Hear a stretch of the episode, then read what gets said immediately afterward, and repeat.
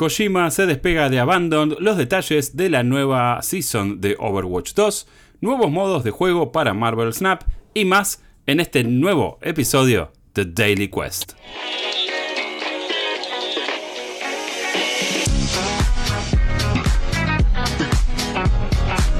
¿Qué tal? ¿Cómo estás? Soy Jeremías Scurche, también conocido como Chopper, y te doy la bienvenida a este nuevo episodio de Daily Quest, el podcast de noticias diario que tenemos en New Game Plus, este medio que fundamos junto a Mariano Ripariza y Guillermo Guillo Leoz. Pero antes de empezar con las noticias de la jornada, te recuerdo que podés ubicar en la descripción del episodio el link que te va a llevar a nuestros distintos perfiles en redes sociales, donde generalmente nos vas a encontrar como @newgameplus, ok, y también contarte que es un medio independiente que cuenta con el apoyo de la comunidad a través de plataformas como Ko-Fi y Cafecito. También ahí mismo vas a encontrar la información si querés aportar y ayudarnos a que sigamos haciendo este contenido. Ahora sí, hecho las introducciones del rigor, vamos con las noticias para cerrar esta semana. Blizzard da los primeros detalles de la nueva temporada para Overwatch 2. Más allá de todas las críticas y los problemas que tuvo en su lanzamiento, Overwatch 2 va bastante bien después de todo. Reemplazó directa e inmediatamente a la primera parte del juego y ya tiene más de 25 millones de jugadores concurrentes en todo el mundo. Teniendo en cuenta el suceso, Blizzard no está perdiendo el tiempo y ya avisó cuándo va a salir la segunda temporada para este Hero Shooter, con una fecha marcada en el 6 de diciembre de este año. Un detalle a tener en cuenta es que si no hay cambios en el medio, cosa que suele suceder en este tipo de juegos, cada temporada va a durar 9 semanas, con lo cual la segunda temporada de Overwatch 2 va a durar hasta el 7 de febrero de 2023, momento en el que arrancará la tercera casi inmediatamente. ¿Qué hay de nuevo en esta nueva temporada de Overwatch 2? Bueno, por empezar vas a tener un nuevo héroe. No se sabe bien quién será ni qué aspecto tiene, pero lo que sabemos es que será de la clase de tipo tanque. También se sabe que habrá un nuevo mapa. ¿Dónde está ubicado? ¿Cómo es su formato? ¿Qué estética tiene? ¿Y para qué modo de juego estará disponible? Es parte de los misterios que circundan a esta temporada nueva. En cuanto a los elementos estéticos, que son la base, el motor de la monetización de Overwatch, tanto del primero como de este, vamos a ver la llegada de 30 nuevas skins repartidas entre lo que podés conseguir en la tienda y el pase de batalla, más algún que otro evento de temporada que ocurra dentro de este plazo de 9 semanas. La estructura en sí se va a parecer mucho a la de la primera temporada de Overwatch 2, donde encontramos 80 tiers de ítems desbloqueables tanto en el modo free como en el modo premium. Esto incluye 9 skins que se reparten en su rareza entre legendarias, épicas y una skin mítica. En este aspecto, Blizzard dijo que esta temporada incluirá una skin mítica y que pretenden incluir una en cada temporada. Como saben, las skins míticas son tipo las legendarias, pero se pueden customizar tanto en las partes que conforman a la skin como también en el esquema de colores.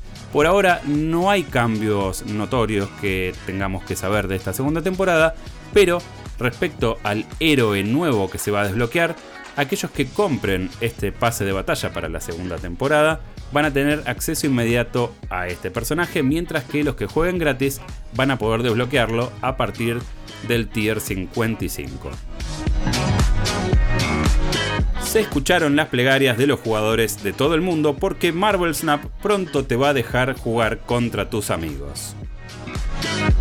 No cabe ninguna duda de que Marvel Snap es una de las sensaciones de este año. Y nuestra comunidad está completamente intoxicada con este juego de cartas gracias al stream de Mariano Ripariza, así que Ripi, hacete cargo.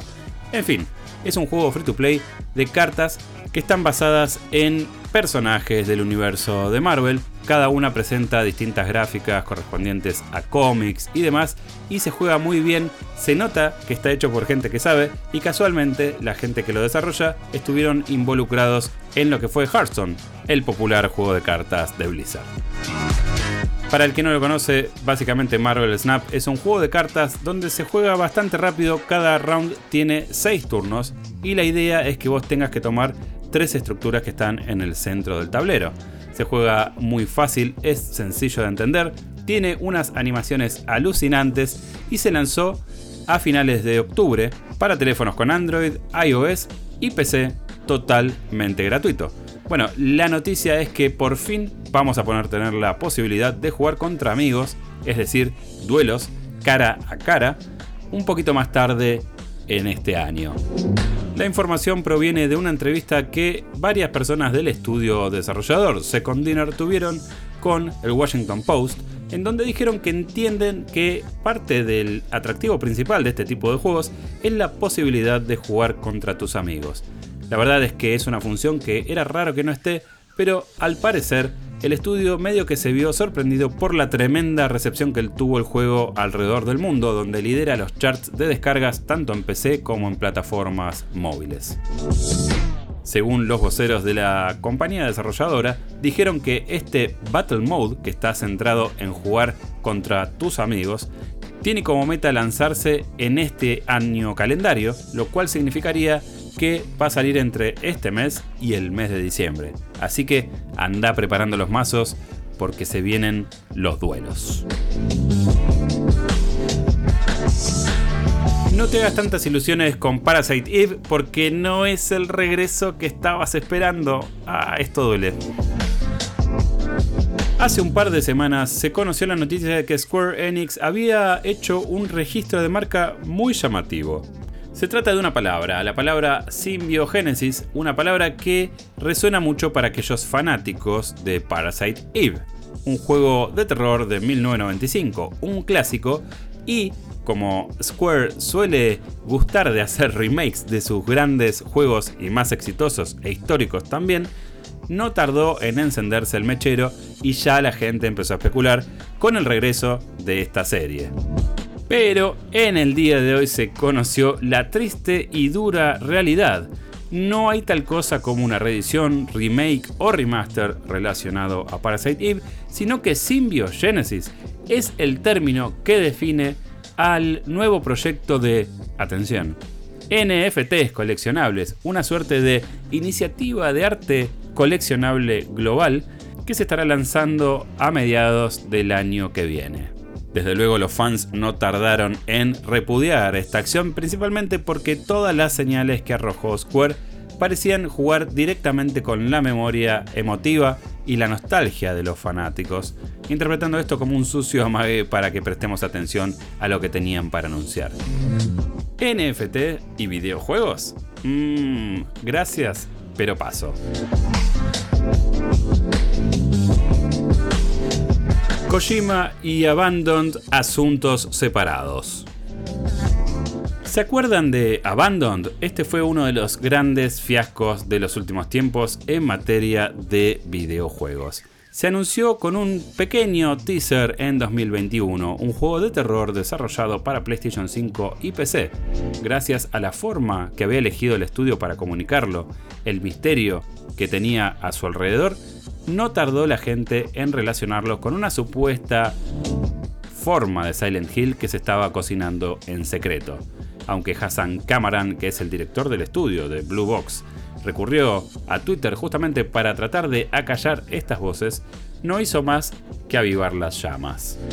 Porque a partir de ese momento la especulación de la gente lo vinculó con Hideo Kojima, ni más ni menos, famoso por Metal Gear Solid, pero sobre todo por Death Stranding y todo lo que vino después. La locura llegaba hasta gente que decía que Hasan Kahraman era en realidad Hideo Kojima, porque comparten las iniciales. Después decían que el nombre de Bibi en Death Stranding era un guiño directo a Blue Box, y cosas por el estilo realmente descabelladas y sin mucho fundamento. Entre todo este lío que se generó en este último año y medio, vamos a decir, Hideo Kojima nunca se pronunció al respecto. Nadie nunca le sacó una sola declaración.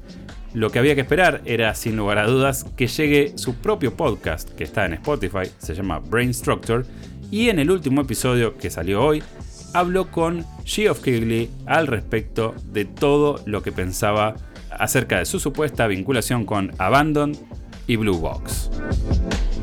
Y dijo: los usuarios seguían enviándome fotos de este tal Hasan, dijo Kojima a Geoff Keighley. todavía me llegan collages e imágenes de tipo deepfake, más o menos unas 20 al día. Es realmente una molestia, decía entre risas. Y después, en un tono un poquito más serio, dijo: la verdad es que nunca he hablado con Hasan, entiendo que el juego todavía no se lanzó. A esta altura no creo que yo pueda decir mucho más al respecto, pero estaría bueno que lance el juego, así la gente pueda entender de una vez por todas que yo no tengo nada que ver. Estaría bueno que se apure, le dijo. Entonces con esto queda cerrada la especulación de la relación entre Kojima y Abandoned, un juego que Blue Box dice que sigue en desarrollo, pero que al parecer, a lo sumo, solamente le está haciendo honor a su nombre.